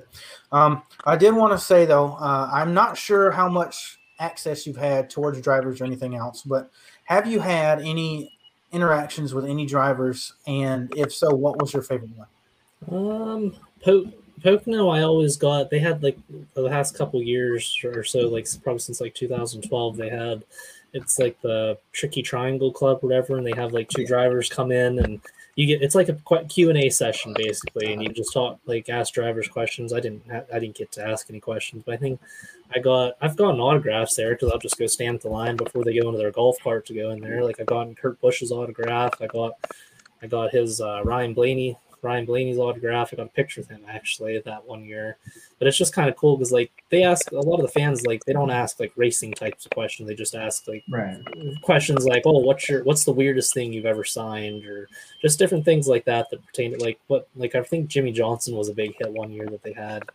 They were asking him a whole bunch of stuff like what kind of like what's his fitness routine or something like that that he would do, and he's like, "Oh, I just biked like 20 miles or so," you know. so probably my favorite interaction I would say would probably be that selfie with Ryan Blaney actually because I'm like, oh, cool, Okay. got, a, got a selfie with Ryan Blaney. So that was I thought that was pretty cool. And then 2019 I got Kyle Busch's autograph the first time. They, Mhm. I thought it was cool because how they did it. I don't know if you guys you guys know where that where they do the victory lane thing at Pocono. Yeah. Back back in the garage area, they have like a little pathway, and that's where all the drivers were going through to get to the like the driver intro stage, and like you'd see all your like guys like BJ McLeod and Garrett Smithley's and all those guys would walk through there. Reed, I got Reed Sorenson's autograph just for fun that one year, Yeah. and then I looked over. Kyle Busch was running the hazelnut car. So I I was like I'm all I'm over here just waiting for him to come out there because like I saw like I didn't see all the drivers because like I think some of them like kind of sneak off because they don't want to deal with like autographs or whatever. Like I remember Kevin Harvick went through and he didn't sign a single thing. He just walked through and waved everyone. But I saw I looked over to my right and I saw a blue fire suit and like oh that's Kyle Busch over there. And he he was walking towards. I think he snuck around like the long way, like where the cars would go into the garage. And then there's another like little fenced area where you can get autographs and stuff but he was like the one person that was walking over there. So I'm like, I'm sprinting the whole way over to that side. There is nobody over in that area because everyone's focused on their favorite driver over in the other area. I sneak my head over and I'm like, hey, can you sign? I got him to sign it. I'm like, let's, let's go. Yeah. Did he uh, go on to win that race, or He did go on to win that race. yeah? That's, Oh, that but- led into the question I had because I was Hell going to yeah. ask you what your what your favorite race in person was, and I would assume that's got to be up there, Well, right? That's up. That's up there. I think I also got to see his first win in the caramel car whenever he won Mhm. like the fall race. I got Yeah. to see that. I got to see that race live. I think I'm. I'm honestly even going to be biased and say the Bristol night, the 2019 Bristol night race. That was probably my favorite live race I've seen. Like I love Pocono and all, but just the whole atmosphere. Like I think that was That's really. crazy. I don't think it was a Wasn't- sell.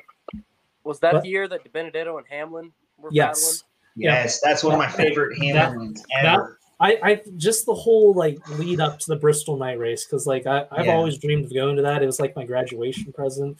I get we mm-hmm. got that We went down Friday, stayed, and then as soon as I get to Bristol, there's all these merchandise tents. So I'm like, oh, I'm gonna lose a lot of money buying all these things. I think I bought like 12 die cast forever because Oh there's God. just tents on tents on tents on tents of old NASCAR stuff. And then you get in the track. I got uh, pit passes or whatever. So I'm walking around Bristol. I'm going down pit road or whatever. And just the whole lead up because you have that whole day and then the race is at night. Like, oh, it's the big, like, I remember we left pit road, got to our seats, and I'm just sitting there. You see all the people start crowding in. You got the pre race stuff going on. They did the driver intros. Those I was- fun. I know whenever Kyle Busch, uh, like Kyle Busch came on, it was like, oh, I've never heard this many boos before. I'm like, I'm that one Kyle Busch fan that's like standing up, like cheering everyone on. Yeah. You that and was- Dalton Good. I Yeah. got that. Oh, yeah. Yes, yes, he's Yeah. one of the guys. But And I had to ask you a question about that race while I'm at it. Is that I know that when I was watching on TV, that when the Benedetto got passed for the lead in the last, I don't know, 20 laps of that race, I almost felt like it kind of sucked the sucked the life out of the crowd. oh my Because they were all rooting for him. Yes, it did. Everyone, I, I remember all the groups beside me whenever Hamlin passes, were like, no. I mean, not me. I was celebrating. So yeah, like nothing against Danny Ham, nothing against Hamlin. I like, Right. I like Danny like, I was curious about that because I know that people I- were really upset on social media. I think I think he got some boos whenever he want like was doing his burnouts, and then I remember a lot of you know how a lot of people just dip as soon as like the race and interviews are. I think Yeah. a lot of people stayed just to see Matt D's interview, and I Mhm. remember when he they showed him on like the big jumbotron, the nut Yeah. place place went nuts, and like like everyone was cheering him on, and I like I was like. Oh, I might have to get myself a Matt D shirt or whatever, but I knew he wasn't going to be. I was like, you know what? I might just wait till because that was before like he announced that he was going to the Right.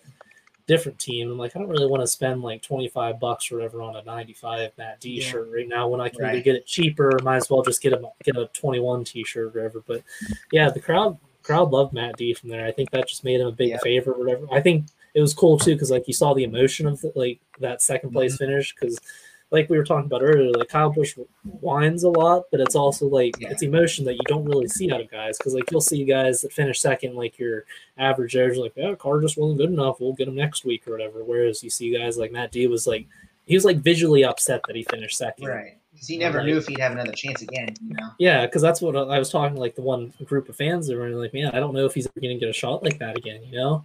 Yeah, I remember Hamlin too. Like he he kind of it he almost sort of he didn't know which way to go with celebrating because I Mhm. remember him saying that like I part of me feels bad for him, but the other part of me had to do my Mhm. job. So it's like, Yeah, I've never seen a race winner actually feel bad for the guy. yeah, because he said that in his interview. I'm like, man, he, I, Yeah. I feel bad for Matt D. And like, and then all the, the one guy was like, don't pass him. And I'm like, I mean, you still got to do, you still got to yeah, do your job. Like, you can't yeah. just not pass him.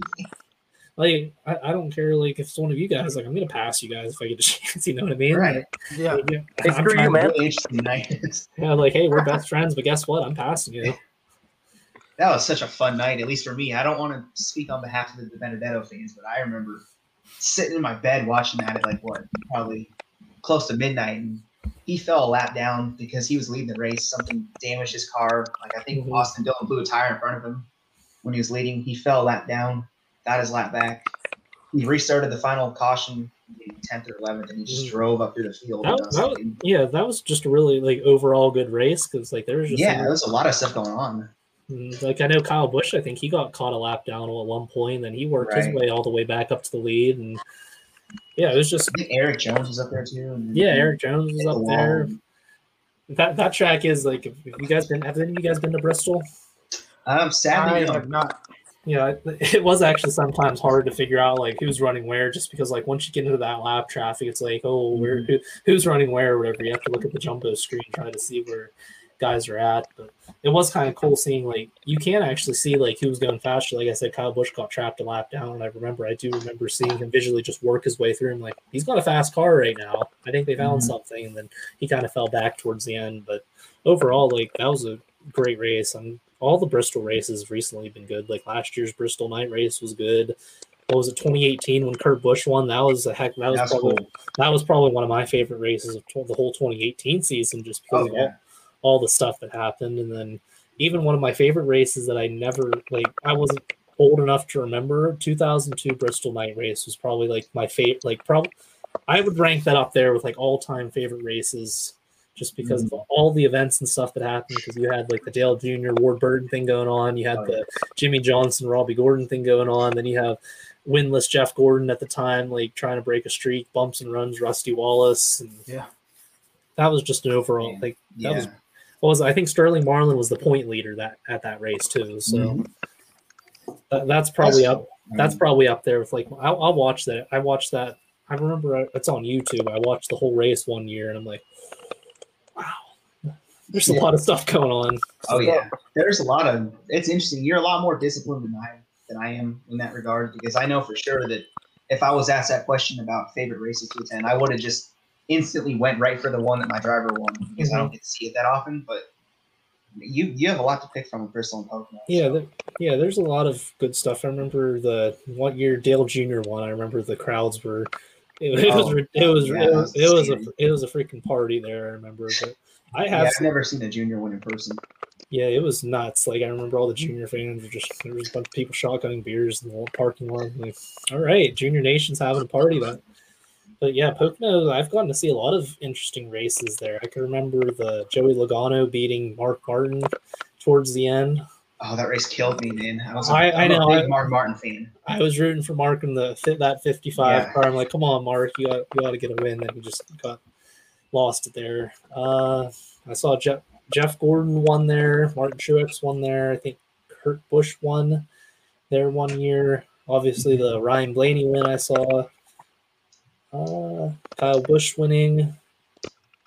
Yeah, I don't think I've ever been like upset about a race winner there, besides maybe the Mark Martin Joe Logano Yeah. one. But other than that, I've just always loved Pocono, and people give Pocono a lot of slack just because of how the on-track racing and stuff is, which I will agree it's not the best at some points. It used to be cool back then, whenever it used to be a fuel like fuel mileage race, because that's when it was Yeah. interesting. Because like it's not your it's not your Kansas or Texas or whatever that has bankings that you can like Mhm. try to coast your way back. You run out in turn one, you're screwed. You're probably not even going to make it back to the line at that rate. Yeah, po- Pocono in general, it's just the whole the whole atmosphere there. There's just so many different like things you can go, do, so many different places, and it's kind of cool because like it's not it's not one of those tracks that are like in the city. Like you know, you got your Charlotte that's in the mm-hmm. city, you got your Texas that's in the city, your Nashville, Nashville's in the city. It's it's just in the middle of the woods. And growing up, Yeah, I'm just really cool. growing up, I'm just accustomed to that. Like, oh, I'm, I'm in the sticks right now. So go to drive down, I'm like, oh, there's a two and a half mile racetrack right in the middle, surrounded by woods. And I'm like, perfect. This is like, it's home basically to me. So it's just the whole, whole atmosphere. And then, you know, you have fans that are traveling there. You know, you're still not that far from Philly. You're not that far from New York City. But then there's also the Pocono Mountains. There's all these trails. If you're into fishing, hunting, or whatever, there's all that stuff like wildlife tra- stuff to do that you don't really see that's around any other tracks. Yeah, it's it's cool. I went there once when I was really little, but I do remember quite a bit of the stuff there. So, with, with all that being said, um, are you going to be there this weekend? or- I am. Yep, we got our go. we got our stuff, our hotel for Saturday night. So I get this is going to be an interesting experience for me because I'm just used to going down Sunday morning with my dad, get go into the track, get pit passes, go on walk on pit road. It used to be cool whenever they had NASCAR race day, that used to be my favorite back in the day, Yeah. trying to get on TV and everything.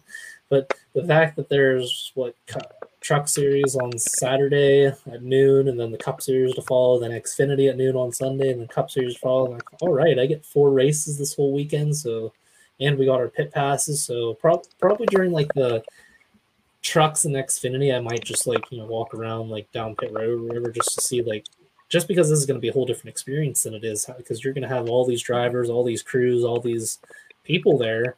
And another thing that someone brought up in our last podcast that I did, northeastern Pennsylvania hasn't really had a race in a while because like that had fans. Like I know they were at Pocono, New Hampshire last year. Watkins Glen didn't have a race, but those races didn't have fans. I mean, you can count Dover, but nor just the fact that northeast Pennsylvania and Pocono is kind of like that, try like in that Pocono, Yeah. New York, New Hampshire, tri- like Bermuda Triangle there. Like those fans haven't seen a NASCAR race since the 20, 2019 season. So I think I think you're going to see probably close to sellout. Maybe I would say I would say close to a sellout because I know there are RVs or whatever, sold, RV parking, camping stuff sold out for the weekend. So I think we're going to see a lot of fans there this weekend. Yeah, I'm really excited for it too because that's where my dad's from, and I'd be curious to see a reaction if Kyle sweeps the weekend there. Um, somebody's got to like record your reaction or something because. Well, I, I- I'm more. I, ex- I I expect nothing less than Kyle Larson just flat out dominating and winning, Yeah. winning both weekends, leading 75 percent of the laps, and I don't know. It's going to be interesting. I'm kind of curious to see how how it all plays out. I think Kyle Busch is in the M&M's mini scheme this week, so we'll see if the luck is a little bit a little bit better than last last year. Yeah. It'll be interesting. So- um, I'm hoping that All right. Hamlin can grab a win, and that's all I need. So I do have two quick questions. Um, you mentioned Matt D. Did you ever get a 21 shirt? No, I have not gotten a 21 What shirt What the fuck, man? I know. I you spend. one job. I, I, Said you were gonna do it, and you didn't do it. All right. I, Well, I, with I, the 30 bucks I send you, get a Matt D shirt. All right, I can do that. I'll get. I'll probably. I'll probably load up on some merchandise this weekend at Pocono. I'll probably spend way too much money that I should be spending. I know I spent a decent amount at Dover whenever I went a couple weeks ago, but I'm just hoping they have some of those, uh, like not not non uh, not the merchandise hauler apparel. I like going to those like off-brand flea market types of things to get a bunch of Yes, stuff. I love those. I was like I got a I got a Ken Schrader die cast up there. It's like the old Snickers or whatever. It's like ten bucks for a perfectly new one twenty fourth scale. And as you can see, I'm also a hat collector, so I will be Mhm. on I will be on the lookout for some hats also. And then uh, you touched on your podcast. I was gone for a little bit. I don't know if you mentioned it before. Um, what's the podcast that you do or you guest star on? Uh, it is called the Back Road on In Between Media. So that that site's their niche is kind of more with the fantasy football community. However, we have branched out. We want to try to get into the NASCAR community. So me, Seth, and Elliot, you know, you know them, Colton. They do, we Mhm. started we started our own like NASCAR show to kind of focus more on fantasy NASCAR. So we're kind of like trying to get that aspect because what we talk about is there's not really a big like NASCAR fantasy stuff going on. Like you see your like fantasy live or your like the Clint Bowyer thing on Fox with fantasy or your start and park type stuff. There's not really like big NASCAR fantasy community like there is in like your say your not fantasy Yeah. football community or you're like what you were talking about Alex with like fantasy hockey or basketball or whatever. Like Yeah. NASCAR fantasy, there's not really there's not really a niche to it more so more to say less. Like there's that's something where with the thing that we have going on i think if we try i don't know kind of adapt it or whatever like try to get it out there more i think that's something that could be big and maybe we could be like the next like fanduel or something like that just because there's not a niche for fantasy nascar as there is with other sports. Yeah, and I think um, you know you and I had talked about that uh, previously a couple uh, weeks ago about different ideas for fantasy and stuff like that. So I think I think bringing in um, bringing in other people um, to do that is going to be really good, and, and and I'm glad you shouted those guys out. Um, I'm glad that you guys are trying to do that because I mean us three uh, we we want to do fantasy and NASCAR, but like you said, there's really not much space to do it. And if there are spaces to do it, they're really either too simplistic or not fun because, like you said, they they expand the whole season. Um, and and some people just get burnt out after a basically Mhm. 40 week schedule like we have in the Cup Series. So um, just under the table, do kind of want to hint that there are some stuff coming um, with us. So don't forget Jared's name because he's going to be um, uh, very pivotal in in the future of Fan Fuel and then his other projects as well. Um, but uh, we appreciate you being on today. I do have one question, and uh, this might be a flop because I'm not sure how much you're in it. I am a short track dirt guy, and Colton is a short track asphalt guy. So you know I got to ask Pennsylvania Speed Weeks. We're talking Port Royal, Williams Grove, you know Lincoln Speedway, and the like. Have you gotten in to World of Outlaws sprint car racing and Pennsylvania Speed Weeks? I have, I'll be honest, I have not gone to any of those like big name dirt tracks. I'm more, I've gone to Jennerstown, at Jennerstown Speedway. They just had the Whelen modifieds there at the end of May that I got to see, and the guy that won SRX, he finished second that race. Cool story on that one. And Okay. I think they're having Uh, it's called the Cars Tour, and Josh Berry will be racing there. So I will, Yeah. I will get to see him in a couple weeks. I would like to go. I would like to go to Port Royal. I I'm throwing it up right now. I don't know if I want to go to Lernerville tomorrow because I kind of want to see Kyle Larson, but I also don't know if he'll be there because I guess what I messaged I messaged the Speedway on Facebook and they're just like, yeah, he's. It's more of they don't know until he shows up type of thing. Like nobody really knows what dirt track Kyle Larson's going to be until he shows up. Like he, I guess he just shows up and goes out and wins basically. But I would like to get into like going to some of the bigger name dirt tracks. I know we have we have some small local dirt tracks that I've gone to and they're a lot of fun. But I think like going to I think going to a World of Outlaws dirt track on a Saturday night or Friday night or whatever, I think that would probably get me to want to go to more. Yeah, just- well, it's Pennsylvania Speed Week starts, I, I believe, on the 25th, so that's this weekend Mhm. as well. Um, yeah, so yeah, they're starting. It's the time to go if you're going to go now. Yeah. Um, would be the time to do it. So I, I've personally never seen the World of Outlaws. They've only been down here a couple of times um, in my neck of the woods. I guess we're a little bit too far south for them because they usually stay in the Midwest and Northeast, and then a little bit on the West Coast, um, and of course Florida uh, because racing is kind of centered in Florida. Un, you know, you know with with the weather and everything during the the winter months. So Mhm. seeing those guys rocket those things, I mean, they're they're big motors, a lot of downforce, and they're those guys are just fucking batshit crazy. Yeah. So They're I've wheel seen men. 360 They sprint. Uh, yeah, I've seen the 360 sprints, and they put on a damn good show. So I would say, just because you're in that neck of the woods, I would recommend going and watching something uh, at one of those tracks during Pennsylvania Speed Weeks. Um, now you had mentioned stuff about um, seeing Doug Coby win uh, in SRX, and he was second place.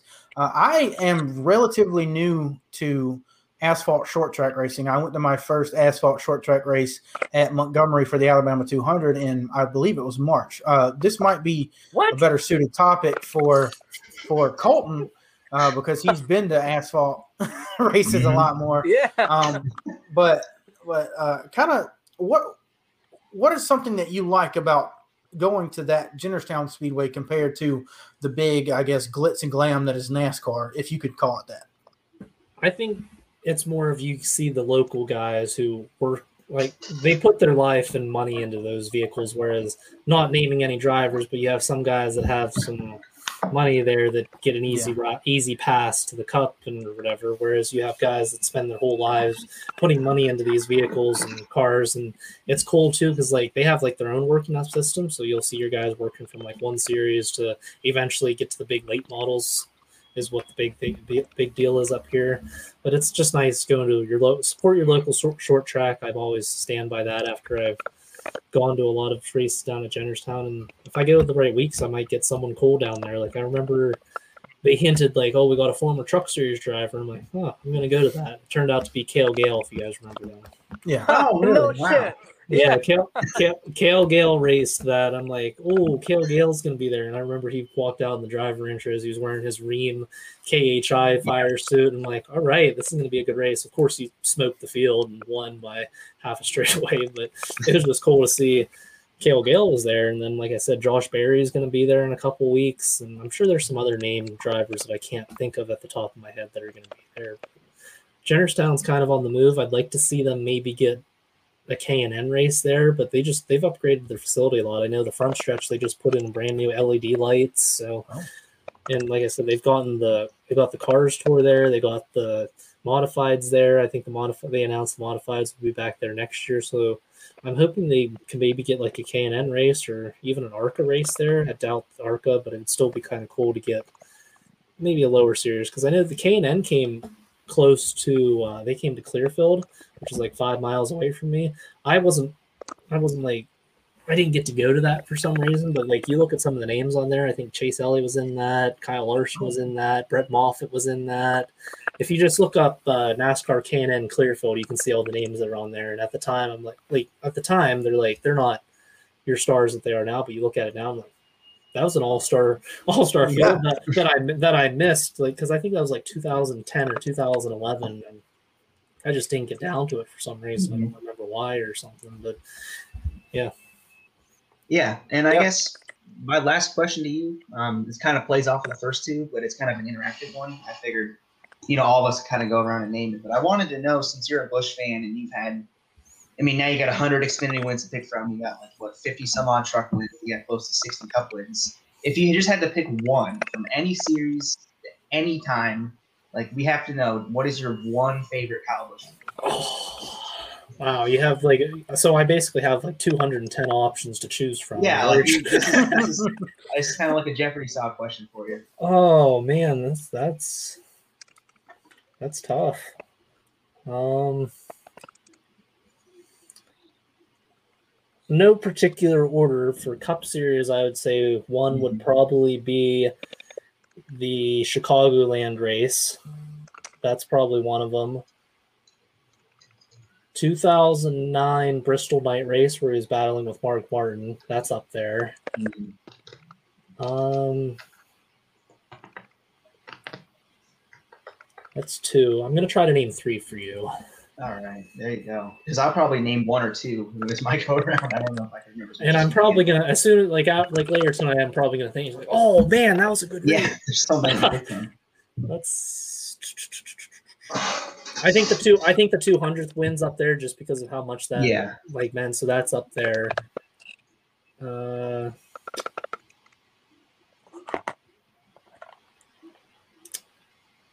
those are my. I'm three. go- I'm just gonna go with those three right Yeah, I'm now. gonna I'm gonna tell you one that you're immediately gonna think, oh damn, that was a good race.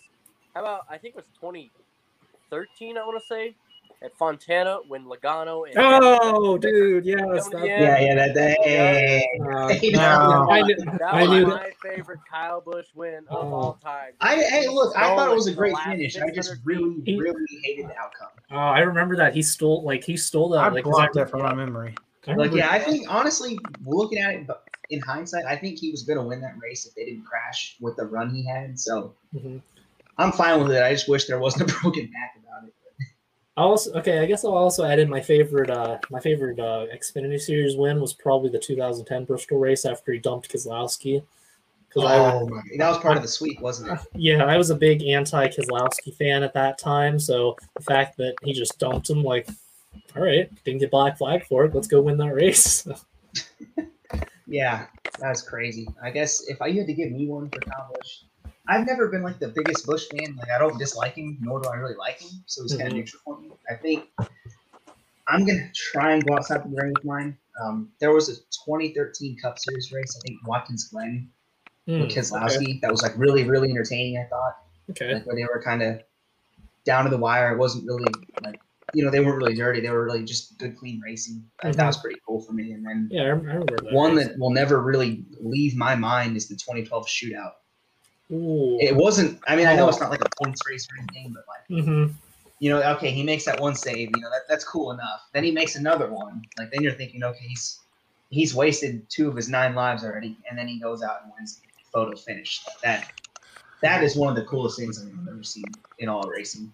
Yeah, that- I guess another Well, thing. To, another thing to add, real another thing to add, real quick. I'll say is just the fact that there's so many different wins for me to choose from with Kyle Busch. Just Right. shows how much that he's done with the sport. And if you're a Kyle Busch fan, you're like, man, what's my favorite win? Like that when that's a tough when that's a, when that's a tough question. It's like, ooh, I don't know. I'm sure that's like the Alex, what do same. With. Well, you know, I had the um the Budweiser shootout from 2012, but Nathan just pulled the rug out from under me. That is one of my favorite races of all time. I love specifically the 2011 and 2012 seasons are my favorite NASCAR seasons of all time. They all had classic races in them. Mhm. Um, but you know, since he, he took took that one out, I'll go with uh, him winning as a rookie in Fontana, um, in in that black CarQuest car. Uh, just out of nowhere, the start of an era of Kyle Busch that we didn't even know was coming. I'll go with that as being as being my favorite win. Hang on here. It, it was the blue and yellow Kellogg's car. Yeah, he was still in the Kellogg's car. I think I got a Ah. picture of that car when I was That at was the KBM shop. Alan like down at the. coming over the radio It's like- saying, "Get it, get it, get it." Yeah. It was like I- down in the end of the tunnel. I'm pretty sure. Like there's like a when you walk into the shop, there's like the Bristol cars here, the Cup Series title cars over here, and then if you go down to the left, there's like a tunnel with all of his trophies in there. And I want to say that they have his first win car down at the end of that Hmm. tunnel somewhere. I don't know why I thought it was the black CarQuest car. Uh, that car, I maybe- love that car. That car is like low key, like that. that that's low key, like clean, like that ski. That is like I look for that in iRacing. I want to run that car when I get iRacing. It's like sometimes the simple paint schemes are like the best paint schemes. Like you don't have Yeah, have all and these for some fancy. reason yeah. it was it was seared in my mind that that was his first win car. I, I don't mean, know it's why, a good but looking car, so I don't so I don't know. I just remember oh that race there was. go. That one's a Oh, good looking yeah, car. That is That's- that it. is. that's- man, that's that I really thought that it was it was that car that he won at, at, at Fontana in, but I guess not. Um, man, I think he it has been a Phoenix in that car. ah maybe He might have won. Yeah, you're right. He might have won Phoenix in that car. I, hey, that's that's a long time ago. I got I got Yeah, I was concussion three years So. old. So. 16 years ago. Damn. yeah, I was. I don't know any of that stuff other than having like gone back and watched it because obviously I, I don't even think I could read when that happened live. So Man, Damn. me feel old. I remember when Kyle Right. Yeah. the Cup Series. Yeah, me too. Yeah. Hey, just one quick question for you guys all before we wrap things up. Since you just mentioned about how 2011, 2012 is your favorite season, what's your guys' favorite like overall season? Like, if you had to go back and you could rewatch like a whole season, which season would you choose? Uh, I mean, either one. 2011. Uh, 2011 for me would be for the chase, but 2012 for the overall championship because it had those more are, classic those are some races. solid bets right there. Okay. Yep. Um, Oh, man. 2011 hands If you have- The- the variety of winners, the points battle at the very end, Yep. um, the pure magic of Trevor Bayne winning the 500, and then Kevin Harvick pulling out the 600 win. 2011 was the best year in my opinion. Oh, Yeah. Yeah, I guess Yeah. for me, I kind of have two separate answers for this one. Um, from like a pure bias standpoint, from just my drivers, I, I enjoyed 2019 more than any other year in terms of just every driver I liked was just winning like crazy. But and the 500, but really from a racing standpoint, I think I'm going to have to go either 2011 or 2012. But I think 2012 just edged it out for me because of like you said, the whole season was really interesting. Like you had Greg Biffle lead the points for most of the year, and then you had Johnson and Keselowski were pretty much two of the main favorites that you knew going into that would be the guys that would settle it. And I think that was one of the few years where the guys that they hyped up as your two title favorites actually went down to the wire with that. And like you said too, the racing standpoint it was just as good. It just wasn't the only thing that 2011 really had over it was I think just the parity. I think if 2012 had a little more parity, it would probably be my best season ever. Yeah, just add I to hope- 2012. 2012, Clint Bowyer was kind of in that too. Not a lot of people. Yeah, because like, he had- like if he like of- let, yeah. hypothetically, if he wins like Homestead or something, and those guys have problems, Mhm. like Clint Bowyer could have been your champion that year. right, Yeah. and I think Kenseth was up there, Biffle was up there. Um, I know Kahne and Hamlin were title contenders for majority of the year, and you had, I think Busch missed the chase, and then once he missed the chase, he started running top five every single chase race Mhm. after he missed that. So if he makes it, then chances are he's one of the title contenders too. Nate, I hope you saw the disgust on my face when you said 2019. I, I didn't look. I didn't say that from a racing standpoint. Like I will be the first one to say the racing was horrible because you had the big spoiler everywhere. I'm just partial to it because after a year of torment with no wins, I got to see my driver win the 500, and I got to see him win five other races. So Must be nice. okay, I'm sorry. I didn't know I was talking. Well, maybe if you stopped rooting for losers, you wouldn't have that problem. Yeah, no shit. that, okay, that's that's. I can't say that. I love Ryan Blaney, so that was a, Yeah, that was a bad yeah, shot. Aren't? Um, I, I feel like I feel like um, we'll we'll see what happens. I I think it's almost certain that we know that Keselowski's going to go uh, over to the six car next year. Um, hasn't been concrete, but it's pretty solid. So I think Blaney might become that flagship guy, um, even over Colton Logano. Um, I, only I'm not I'm not sure about that. Um, Logano's just Logano, so I don't know. We'll see it.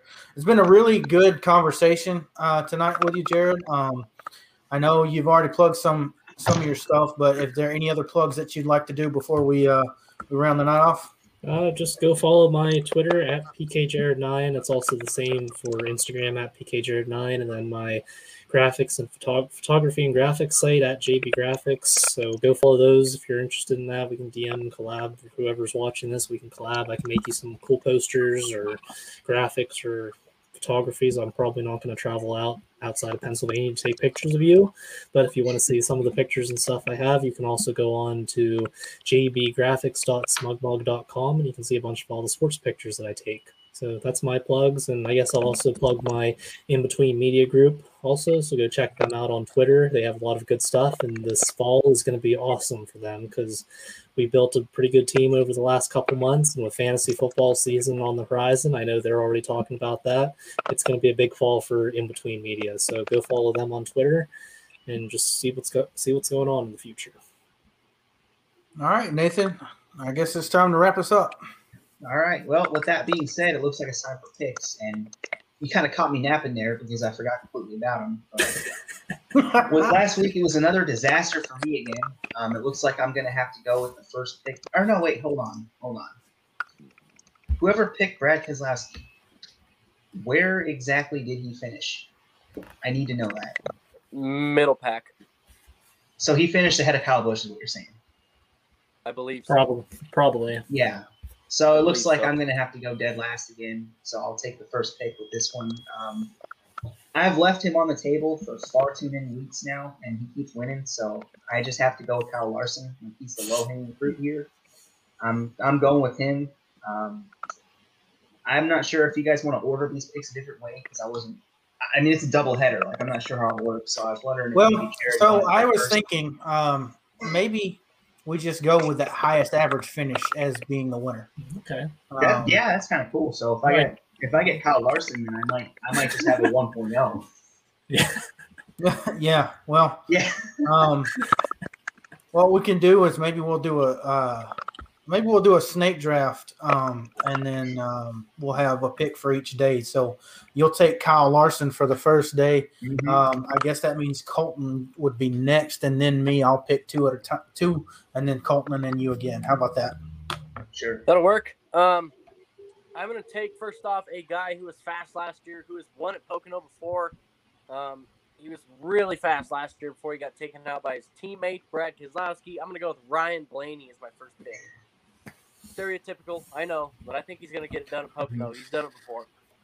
Well, to my uh, demise earlier this uh, podcast, uh, I was proven wrong uh, that Denny has been good lately since the repave uh, at at Pocono. So for my first pick, I'm going to go with Hamlin. Please do not jinx him. Please, is all I'm asking. well, you know Go what? Well, he's got two chances. I can't jinx him both races, right? Um, so I guess with that being said, for my second pick, I'll go. Uh, I'll go with. Um, shoot, I don't know. I guess I'll take Kyle Busch. Um, maybe Damn he it. can, That's he can do something pick, for man. me. Damn so, it! so back to you, Colton. Oh shit! You just took my pick. Um, man, my girlfriend's over here yelling "fast pasta" in my ear. I don't know what I want to pick. Oh up right God, no. Now Um, maybe if there's a rain, if maybe if there's a rain There's shortening rain, he can falls. definitely do it. I Um, mean, front row cars have done it before there. yeah, oh yeah. Um, for my second pick, I'm gonna throw a dart, just kind of in the dark here. I'm gonna go with Austin Dillon. Okay. Okay. It's, That's a nice one right there. That's a good sleeper. Good sleeper. All about sleepers this weekend. All right, Nathan. Mhm. All right. Well, it looks like if I'm if I took Kyle Larson the first one, I can't really take him in the second one. So I think that he can get that four in a row, but I think five in a row is that's really really near impossible these days. So with that being said, if you took Kyle Busch off the table, you already took my like go-to second pick. You took Hamlin off the table, so I think I'm gonna have to go Kevin Harvick because he's had what Okay. He's probably had top fives in all all but I think two or three of the last few or two or three of the Pocono races in the last five or so years. So I think if there's anybody besides the guys we've already named, why not him? Because it seems like ever since ever since he got with Childers, he's pretty much been a contender to win every Pocono race. It seems like. Yeah, so I think what I'll do is um, whichever is the best race for both of your drivers um, will count, and then I'll average those two finishes. So let's say uh, Ryan Blaney and Austin Dillon win um, both races, then they will net Colton with one, you know, one point or average finish of one, um, and then he'll win the uh, four points for these two races. Um, and then I guess we'll do one point for finishing third rather than zero. Um, two points for second. Um, let's say let's say uh, Larson finishes third on the first day, and Kevin Harvick finishes fourth, and they both DNF on the second day. Well, they'll give you that for your uh, combined average finish of 3.5 for that Nathan, Mhm. and then you know, and that that'll be how I'll do it for scores, and we'll we'll figure that out um, this weekend, and we'll have it up next week. So one final thing, um, Jared is going this weekend, and he had spoke about it a little bit earlier about going and being in the pits and stuff like that. But as a Pennsylvania native, as a home track, um, uh, as this being your home track, I should say, um, do you think that it was fair uh, for us to push Pocono to quote unquote one date and have these two cup races? And as a fan, do you like that? I do and I don't. I like going two separate times just because it's cool to go to more races. But the fact that I think they only did this just to save that second weekend and kind of make it a big, oh, it's the first ever doubleheader event or it's a big doubleheader event. I think that adds more value, like not like crown jewel value, but it's like for us in Pennsylvania, like oh, Pocono doubleheader weekend. That's unique. That's kind of cool. And I think they were even talking about maybe trying to do like a road course part at Pocono. I don't know if that'll even ever happen, but just the fact that there's so much to do there. And then, like I said, I get to see four races this weekend. I get to see all the, I get to see the Cup Series, the Xfinity, the trucks. And if I go down Friday, I can watch the ARCA. I don't think I'm going to do that on Friday just because of work. But I, I like it. I don't mind. I'm glad they're trying something unique. And I'm glad I can say that I'm going to a double header event in NASCAR. So I do like that, and I think it kind of hypes up the summer. Like, all right, the Pocono's coming up. We're in the midst of summer, so get two days of racing and two days of fan experience there. Yeah. All right. Well, I hope you enjoy yourself. Don't uh, get too sunburnt. I know it's going to be two very long days, and despite being in the Pocono Mountains or shortly uh, away from them, I should say, uh, it's not, you know, going to keep you susceptible to heat and uh, and sun. So stay hydrated and have fun. And with that, uh, Colton, you got anything for us? I do. Um, giveaway this week since I couldn't give away that Dale Junior Bear for weeks at a time. Um, I have this little Tony Stewart tin. It's a lithium ion. It's a cool little silver orange paint scheme. Um, opens up, put shit in it. I probably got half a dozen of these, anything from Bill Elliott to Bobby Labonte. Uh, I'm giving this one away because it is a limited edition scheme. Um, first person to tweet at me with the name Jared, J A R E D, um, either tweet at me or comment on the stream with Jared. Um, I'll be sending this to you. All right, and with that, I do want to thank everyone who's watched tonight. Um, I know we've had various amount of viewers uh, for our first live stream. We will be doing this from now on. Uh, we'll we'll take what we got here. I'll edit it, put it on audio only. So if you want to watch, uh, I should say, listen to it elsewhere, uh, you know, on your drive to work or while you're working out or however you listen to us normally, um, it will be up uh, tomorrow around the same time um, that it usually is. Uh, like I said, we appreciate you listening all the way through. Oh, Uh, we already have a winner, Rattlesnake from Cherokee. and already got it. There you go. Really? Hell I yeah! I used to have one of those tins. I had a Jeff Gordon. I had a Jeff Gordon tin. Sorry to like cut that. you off, It had a bunch Alex, but that was cool. No was- problem. Thanks, Rattlesnake, man. All right. I mean, Yeah, go, hell Cherokee. yeah. uh, we know, we know boys. Cherokee watching. Cherokee Yes. watching us. Let's Yeah. go. We might make Borden 32 cents then. We're big time now. You never know. Yeah, man. Keep Cherokee watching is on us. Rattlesnake. Maybe I'll give Yeah, away that all right. Rusty Wallace bobblehead I've got. Yeah, maybe we can get you on one of these shows, and we'll we'll do a fan spotlight on you, uh, and maybe we'll we'll get some more of Colton's merchandise to you. Uh, uh, but yeah, it's been it's been a pleasure to have everyone watching live tonight, um, and we can't wait to do this continuously from now on. Like I said earlier, don't forget the name, uh, Jared Buck. Bakaisa. Kaisa. Buck- Bakaisa. Bakaisa. Man, I'm not trying to butcher that, but I'm so unconfident in saying it. it's, Um, it's all right. You're not man, you're not the only one. There's so many people that have butchered it even way worse than what you even said originally. So I don't know. I don't know that it's that I'm butchering it. I'm just too afraid that I'm going to that I keep forgetting how to say it. At least you're Man, I hesitant about know. it. At least you're hesitant. Yeah. Some people just go off of whatever they think and like just say it so smooth, like it's right. Like I've gotten like back Yeah. ass, back ass. So I'm like, Yeah. okay, Yeah, I don't want to do that. I don't want to mess anybody up. I, I remember uh, personally, I had, uh, well, my dad named me after Sterling Marlin because, of course, he did. Um, so my first name's Marlin. I, I had a substitute one time asking for Marilyn, and I was like, "Who the hell is Marilyn?" And she finally says Marilyn Harrington. I'm like, "No, that says Marlin." So I, I hated my name being butchered. Um, so I, I don't really want to do that to anyone else. But yeah, remember the name Jared Bakaisa.